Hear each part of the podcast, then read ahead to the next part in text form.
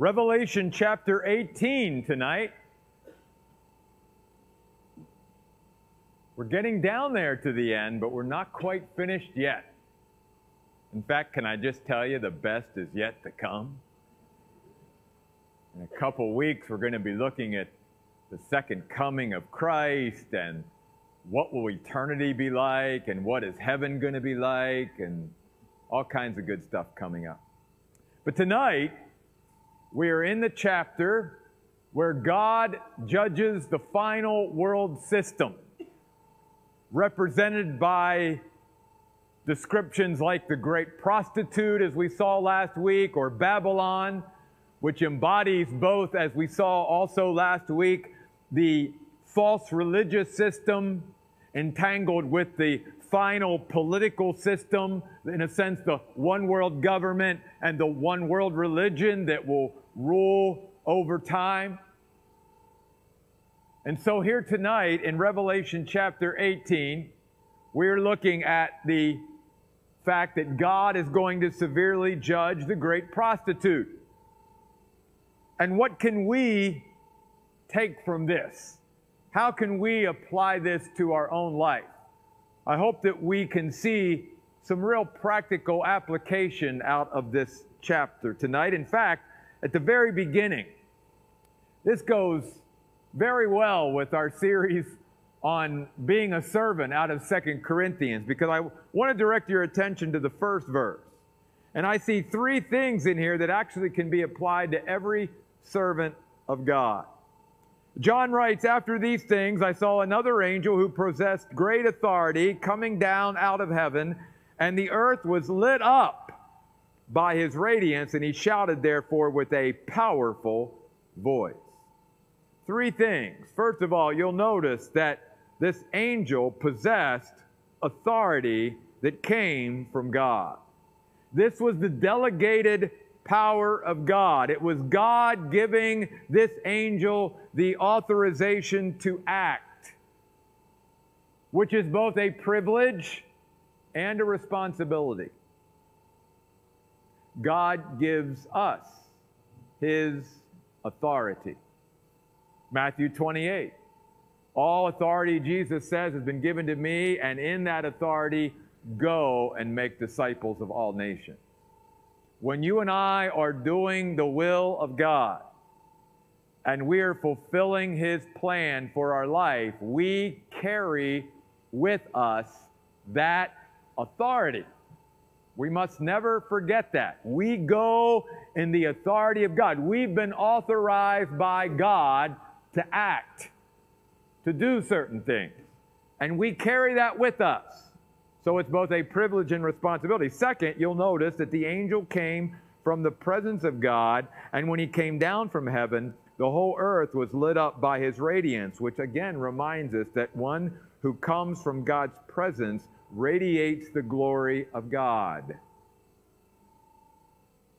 When you and I, even today, maybe not physically, but when we spend time spiritually in the presence of God, it will change the countenance of our faith. It, it, will change our attitude.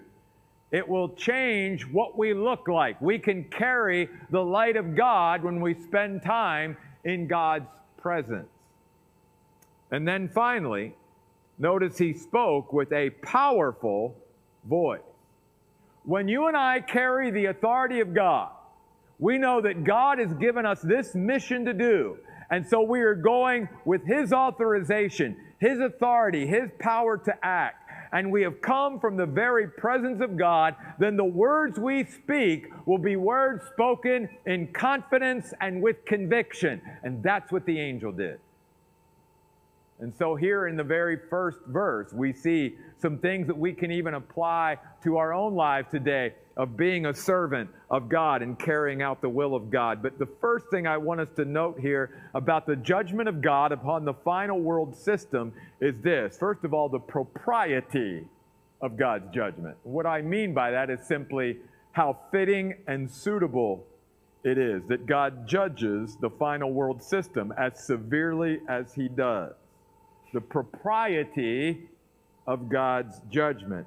Why? First of all, verse 2 because this final world system is judged for its demonic nature. Notice the angel shouts with a powerful voice, Fallen, fallen is Babylon the Great. Let's stop there for a moment. Very important point. I've made it before throughout the book of Revelation. This is a time in the book where an event still future is spoken of as if it already happened. God does that a lot. An event that has yet to come, but yet it's spoken like it's in the past tense. Why? Because if God says it's going to happen, it is sure and certain to happen. God's promises are reliable. God can be depended upon. So the angel says, Fallen, fallen is Babylon the Great. She has become a lair for demons, a haunt for every unclean spirit, a haunt for every unclean bird, a haunt for every unclean and detested beast. This final world system is going to be as demonic as any world system has ever been. In fact, more demonic. In fact, we see through the Bible that the closer we get to the return of Christ and the closer we get to the end, that there is more activity in the spiritual and in the demonic world. And you and I have to be aware of that. So, first of all, the first reason why we see the propriety of God's judgment on the final world system is its demonic nature. Second, the world system is judged for its idolatries. Verse 3 its idolatries. For all the nations have fallen from the wine of her immoral passion, and the kings of the earth have committed sexual immorality with her, and the merchants of the earth have gotten rich from the power of her sensual behavior. Remember, again, throughout the book of Revelation, many times sexual immorality is often a picture of spiritual adultery or idolatry. You see literally and figuratively getting into bed with false gods. In fact, you see here that the idols of this life have cast a spell over the human race, and they are bowing and they are worshiping at these idols. So the false world system is being judged for its demonic nature it's being judged for leading people away from the worship of the one true God to false gods and idols. Third, the worldly system is judged for its sinfulness. Verse 4. Then I heard another voice from heaven saying, Come out from her, my people, so that you will not take part in her sins, so you will not receive her plagues. Notice God is saying to his own people during the tribulation period who've come to know him, Stay with her and you'll suffer with her. Leave the world and the things of the world behind. And when I thought of that principle, I could not help but think of Lot's wife. God says, I'm going to judge Sodom and Gomorrah, but I'm going to rescue and deliver you, Lot, and your family. And as they were leaving, because Lot's wife's heart was still in Sodom, she turned. Because that's where her heart, that's what she longed for. She was physically separating from that place, maybe because she felt she had to, but her heart had never separated from there, and God turned her into a pillar of salt, and Jesus said, Remember Lot's wife. Not so much because God turned her into a pillar of salt, but just for the idea of where was her heart? Her heart was in Sodom and Gomorrah. Her heart was not with God. And God is here saying, get away, not physically from the world. You and I can't get away physically from the world, but leave the world and all that the world desires behind. Do not be captivated by the world and what it offers. Do not be captivated by what Satan offers, as he did to Jesus when he tempted him, when he offered him all the kingdoms of the world, because these are very temporary. And as we saw last week in 1 John 2 17, the world is passing away with all its desires, but the one who does the will of God remains forever. 1 John 2 17.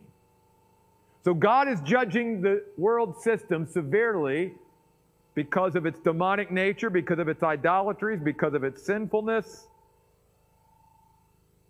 Before I leave that, Oh, something else good here I want you to see. Notice God, after he says, Come out from her so that you will not take part in her sins, so you will not receive her plagues.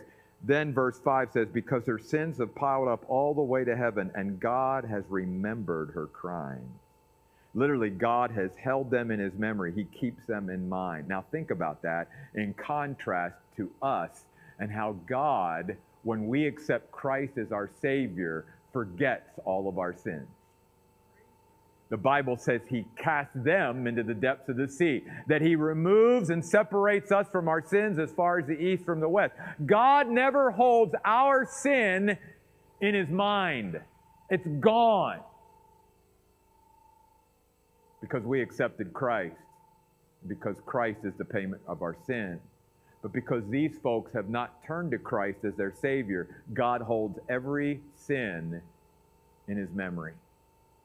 You see, every sin. What a contrast between God not holding any of our sins against us and God remembering all of her sins. Repay, verse 6, her the same way she repaid others. In fact, pay her back double, corresponding to her deeds. In the cup she mixed, mixed double the amount for her, indicating a judgment of God in full measure. This is why I said earlier, this is picturing God severely judging the last world system. Why? Because of its demonic nature, because of its idolatries, because of its sinfulness, and finally, She's being judged for her pride. Notice verse 7. As much as she exalted herself and lived in sensual luxury, to this extent give her torment and grief because she said to herself, I rule. No, you don't rule. God rules in the kingdoms of men, we learned in Daniel chapter 5, verse 1. He's the one who rules and who appoints those who lead the kingdoms of this world. This world system, nor the Antichrist, nor any other human being rules. God rules, and we must always keep that in mind. But her pride says, I rule as queen. I will never be a widow. I will never experience grief. I can rise above it all. I will never be touched by anything inferior to me I will never be touched by the things that have touched lowly human beings in the past and other world systems. I'm the final world system, and I will exist forever. For this reason, verse 8, what reason? For her arrogance and pride, she will experience her plagues, notice, in a single day disease, mourning, and famine and she will be burned down with fire. Why? Because the Lord God who judges her is powerful. He is literally strong and mighty, and this word powerful speaks of God's power being an unstoppable force. When God wants to bring something or someone down, He can do it in a split second. When God wants to exalt someone or something and lift it up, God can do it in the twinkling of an eye because God is powerful. God rules and God is powerful. And God can change circumstances in an instant if God wants to. You see because our God is certainly not impotent in any way. If God has not chosen to act or do something, it's simply because in His wisdom and His timing and His plan, He's chosen it's just not the right time. It's not because He can't. Because our God is all powerful, He is strong and mighty. And so I want to go now and transition from the propriety of God's judgment, and I want us to see this for a minute as an encouragement to us the promptness of God's judgment. It begins there in the middle of verse 8, where it says literally, in a single day, God's going to bring down the final world system. In fact, it gets even better. Go over with me for a second to verse 10. Notice what it says there. In a single hour, your doom has come. God's judgment has come. Notice down in verse 17, because in a single hour such great wealth has been destroyed. Finally, in verse 19, in a single hour she has been destroyed. I mean, just for a moment, I don't want to spend too much time, but, but just think for a moment in your minds. The proud people of the world, especially the leaders, who think they are above it all, right? And that they have created this final world system that is the pinnacle of everything that mankind has ever dreamed of, right? One world government, one world religion. It's, it's the greatest thing ever. And everybody's prospering under it and all of that. And God literally brings it down in less than 24 hours everything changes in such a short amount of time. Because it doesn't take God long to bring something down or to raise something up. What I want us tonight to do with this principle and this truth is to apply this in a positive way to our life. Right now, you may be in a circumstance or situation, and here's the deal God can come in and change that in a second. God can bring healing in a second. God can bring deliverance in a second. It doesn't take God long to do anything. If God wants to act and wills it to act, it can be done in no time at all. And God can change things very suddenly and very quickly. It can come like a lightning bolt. So remember that throughout your life. Just as you think negatively about how quickly the final world system is brought down by God, think about how you can apply that to your own life and see how God can change things in ways in such a short amount of time.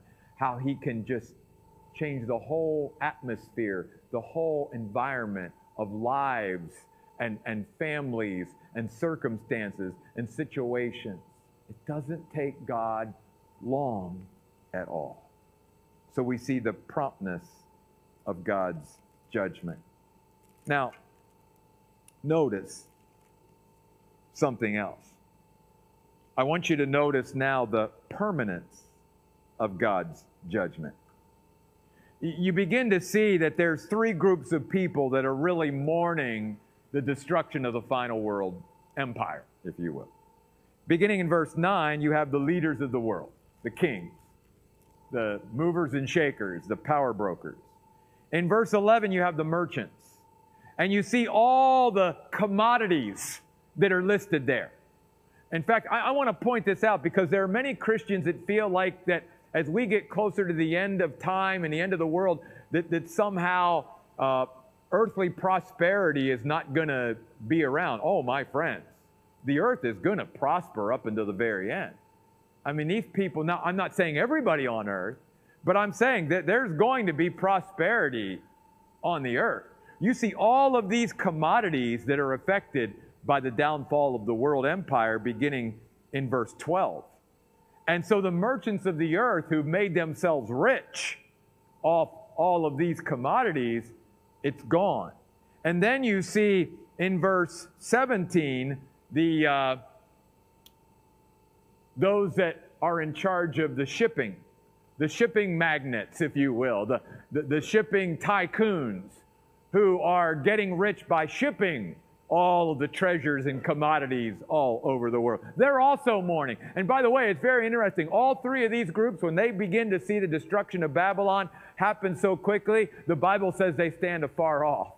Like, well, we don't want any parts of that, although they're mourning. And in fact, they're grieving. You can go back and study it for yourself. I didn't want to take the time to do it tonight. They are, they are grieving with such an excessive grief, it happens nowhere else in Scripture. It, it's almost like they're inconsolable. Because everything that they have ever dreamed of, lived for, worked for, put forth their effort in is gone, and not just gone, gone in such a short time. So we see in this chapter the propriety of God's judgment, we see the promptness of God's judgment, I want you to see the permanence of God's judgment. And I want to begin in verse 14. Notice that John writes, the ripe fruit or the prosperity of earthly things you greatly desired have gone from you. All your luxury and splendor have gone from you. And notice this phrase, and we'll come back to it many times they will never, ever be found again. Permanent. All they lived for, gone, not just gone, gone forever. Now, in the first phrase of verse 14, has gone from you, it literally means God has separated you from all your stuff. It's departed, it's gone. But the second phrase, have gone from you in verse 14, means that it's destroyed. It's burned up. Think about 1 Corinthians 3, that passage that even talks to us as believers about the way we lived our lives and the things we lived for and that one day all that our all of our life and all that we've lived for is going to pass through a fire the bible says. And that anything earthly, materially, physically is going to be burned up in that fire. So if that's what we live for, earthly, temporal, material things, and that was it, then everything's burned up. We have nothing to carry with us even as believers to the other side, which is why Paul says in 1 Corinthians 3, they are saved yet as by fire. But if you and I live for eternal things, and we invest in eternal things and we lay up treasure in heaven, then that will pass through the fire of God and be carried over for all eternity. For these folks, because obviously they're not believers, not only are they separated for all time from the things that they lived for forever, but they literally have it all destroyed. It's gone. It's not even something that they can ever get back, which is why it says at the end of verse 14, never to be found again. Let that settle. Never. All I could think about here was the story out of Luke chapter 12 of the rich young ruler. You know the story, very familiar. The guy who kept building storage units to house all his stuff. And finally, he sort of sits back after he's got all his storage units stuffed with stuff and he says, Ah, now I can rest for a little while. Eat, drink, and be merry, he says. And God, very suddenly and very quickly, changes the whole equation and says, You fool, tonight your soul is required. What's going to happen now to all this stuff? Because you're going into eternity. Fool, God says because he didn't live for eternal things. He didn't lay up treasure in heaven. He wasn't rich toward God, as Jesus says in that parable there. That's all I could think about when I think about this and these folks at the end of time who have created this supposed utopia on earth, and their whole life has been spent with time and energy and sweat and blood and tears and all that to build up all this stuff that's going to be gone forever. They have nothing to show for their life. You and I can praise God that, that the things that you and I live for are the things that's going to last for billions of years from now. They're what really count. They're what really matter because hopefully all of us are living for eternal things rather than earthly things like these folks. So notice how this phrase is repeated over and over and over again in this chapter. Look at verse 21. Babylon, the great city, will be thrown down and it will never be found again. Verse 22, never be heard in you again. Verse 22, ever be found in you again. Never be heard in you again. Verse 23 never shine in you again, never be heard in you again. Think we get the picture. When God finally judges the final world system, it's done. And it's done for good. And at this point, life as we know it on earth will never be the same again because in the next chapter we're going to look at in a couple weeks, Jesus comes to not only then finally take care of all evil on earth, but he comes to set up his literal earthly kingdom that you and I are a part of for a thousand years. Now, think about this truth and this principle in another way how we can apply this to our life. What God does, He does for eternity.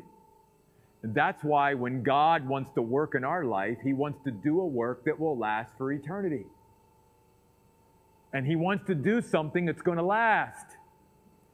God is not interested in the short term stuff that just lasts for a little bit and then is no more. God's not interested in that kind of stuff. And we as Christians have to get away from not being able to go the long haul and sustain something.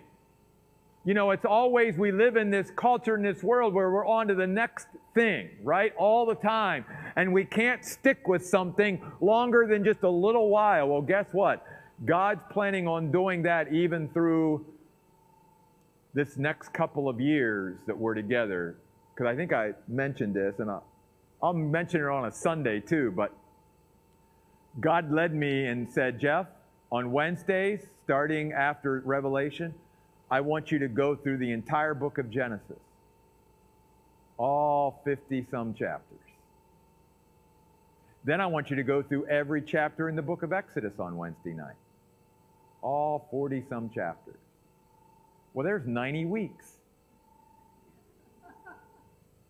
And then God said, Oh, and Sunday, after you do a, a short series after Second Timothy and Job, our worship series for the fall, then, then I want you to go through the entire book of Joshua on Sunday morning, along with some Psalms scattered in. And then, then after all that, I want you to go through Isaiah.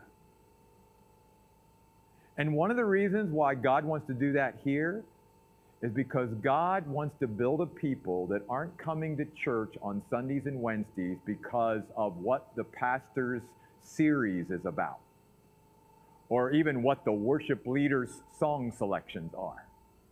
Because God wants to show us that no matter what songs Nicole chooses to do that Wednesday or Sunday, or what passage of Scripture Pastor Jeff chooses to teach on, we're going to engage and experience God, and that should be good enough for God's people. Not, oh, well, the pastor's speaking on this subject, or this topic or he's going through this book, so I'll go then, but I won't go. Uh, no, no. God wants to show us not only do I want you to just go and learn to be faithful, I want you to go over the long haul and I want you to be able to learn to stick with stuff over a long period of time. Because God is all about doing things for the long haul, not just for the short term. The permanence of God.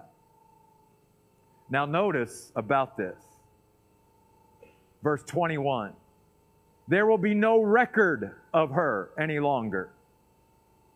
Then one powerful angel picked up a stone like a huge millstone, threw it into the land and sea with this kind of sudden violent force. Babylon, the great city, will be thrown down. It will never be found again.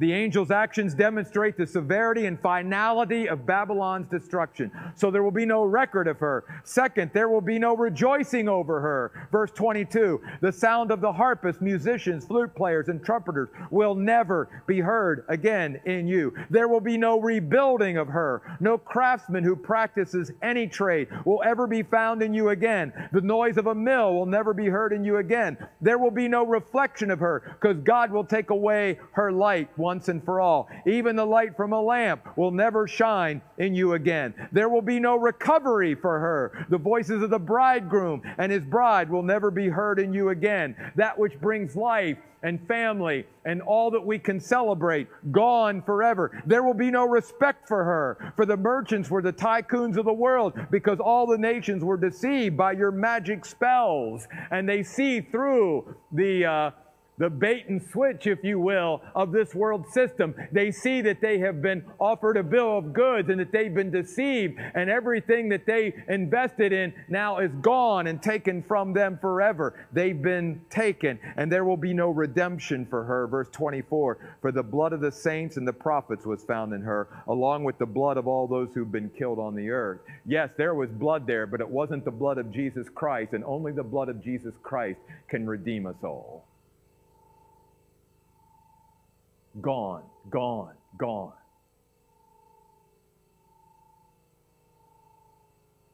So we've seen the propriety of God's judgment upon the final world system. We've seen the promptness of God's judgment. It's going to happen very suddenly and very quickly. And we've seen the permanence of God's judgment. Now I want to take you to something else to end with tonight the praise of God's judgment. I'm going to begin in verse, well, let's begin in verse 17. We'll, we'll lead into it. Because in a single hour, such great wealth has been destroyed. So that every ship's captain and all who sail along the coast, seamen and all who make their living from the sea, stood a long way off and began to shout when they saw the smoke from the fire that burned her up. Who is like the great city? And they threw dust on their heads and were shouting with weeping and mourning, Woe, woe, great city, in which all those who had ships on the sea got rich from her wealth because in a single hour she's been destroyed. But here's a command Rejoice over her, O heaven, and you saints, and apostles, and prophets, for God has pronounced judgment against her on your behalf. We are not commanded to rejoice over the souls that go out into eternity without Christ. Even the Bible says God takes no pleasure in the death of the wicked, but we are rejoicing over God's victory over evil, over death, over sin. See, heaven is rightly singing of the utter destruction of this final world system and all that is opposed to God, so that God can come and set up His kingdom, and so that His will can be done on earth as it is in heaven. This is the destiny of the great prostitute, of the final world system, of Babylon, call it whatever you will. And the saints of God and the prophets of God and the angels of God are to be joyful in God's victory. In fact, that's what this word rejoice means to the joy of God's victory. God is finally going to come and, and show who He really is and take over this world once again from man. But don't miss this. Part of what we also see here in verse 20 is that God comes and pronounces judgment because of us, because of all the saints down through the ages who prayed the prayer, Lord, your kingdom come, your will be done on earth as it is in heaven. And all those saints, even during the tribulation that we saw earlier, who said, Lord, how long? How long till you avenge our blood? When are you going to come and set things right? And so here, God is saying, it's going to be on your behalf. I'm doing this not just for me, I'm doing this for you, and especially for all of my saints who are going to be part of not only my millennial kingdom on earth, but my forever kingdom. I couldn't help also when I was thinking about this, that phrase, God's judgment is pronounced on your behalf of thinking of that story of the unjust judge from Luke chapter 18. You know the story where the widow keeps bugging the judge and finally he gives in. And the judge is a, a huge contrast to God, right? That, that's mainly what the story is about, that God is not like the unjust judge. But then Jesus says this at the end He says, Won't God avenge his chosen ones who have cried to him day and night? He said, Yes, surely God will avenge his chosen ones who have cried out to him day and night to make things right on the earth. That's what this is all about. And that's why we see at the very end here the praise of God's judgment by his people, by those who trust him. And by the way, to give you a little preview for a couple weeks from now on August the 11th when we study Revelation 19. The hallelujah chorus, if you will, or heaven's hallelujahs in Revelation chapter 19 are in response. The praise, the worship of Revelation 19 is in response to this command from Revelation 18:20. Rejoice. So you'll notice in chapter 19, I heard a sound like a loud voice of a vast throng in heaven saying, Hallelujah! Salvation and glory and power belong to our God because his judgments are true and just. He's judged the great prostitute who corrupted the earth with her sexual immorality. He's avenged the blood by his servants poured out by their own hands. The second time the crowd shouted, Hallelujah! The smoke rises from her forever and ever. The 24 elders, the four living creatures, threw themselves to the ground and worshiped God who was seated on the throne, saying, Amen, Hallelujah! And then I'll drop down to verse 6. Hallelujah. For the Lord our God, the all powerful, reigns. By the way, this, these four, the only time the word hallelujah is used in the Bible. Right here, Revelation 19, the hallelujah chorus. Heaven's hallelujah. All in response to Revelation 18:20. Rejoice over her. Rejoice in the victory of God. I'll end with this tonight, folks. I don't know where you're at in life, what you're going through, if you're going through some kind of battle right now in your life, some kind of struggle or whatever. But I want to encourage you and leave you with this. You and I have again been reminded tonight of how powerful our God is, how capable our God is, how able He is, and how swift and suddenly He can change things. So here's what I want to encourage you with and leave you with. If our Jesus one day is going to be able to literally take down all evil in the universe within a 24 hour period and literally wipe out all evil and wickedness and demonic influence and Satan and all of that and take it all down in such a short amount of time, effortless, effortlessly, by the way, because our Lord God is so powerful, then you tonight can trust God for the battles and struggles that you're going through. If He is capable of bringing down the universe of evil one day and making everything right in a very short amount of time, He can handle your battles and struggles and he can help you with your battles and struggles. Cast then your burdens upon the Lord, and he will sustain you. He will never suffer his children to be moved. Let's pray. God, we thank you tonight for the reminders, God, of just how strong and capable and able and powerful you are, God.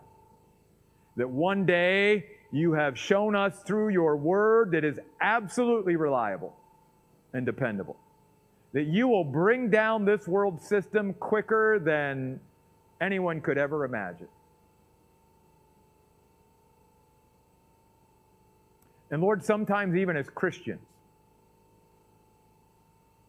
we think, oh, things can't change quickly, things can't change suddenly. And then we look, think back over our life and we think back to a date like 9 11, and we think, oh, yeah, you know, the world was just humming along, and then that happened, and boy, what a change that was, even for us in our own country. And then we look back to even just a year and a half or so ago, and we think, oh, when this COVID swept through the world. Oh, how things changed and changed so quickly. So, God, you do remind us through the events of our life that things can change very quickly, and God, you can change things in an instant.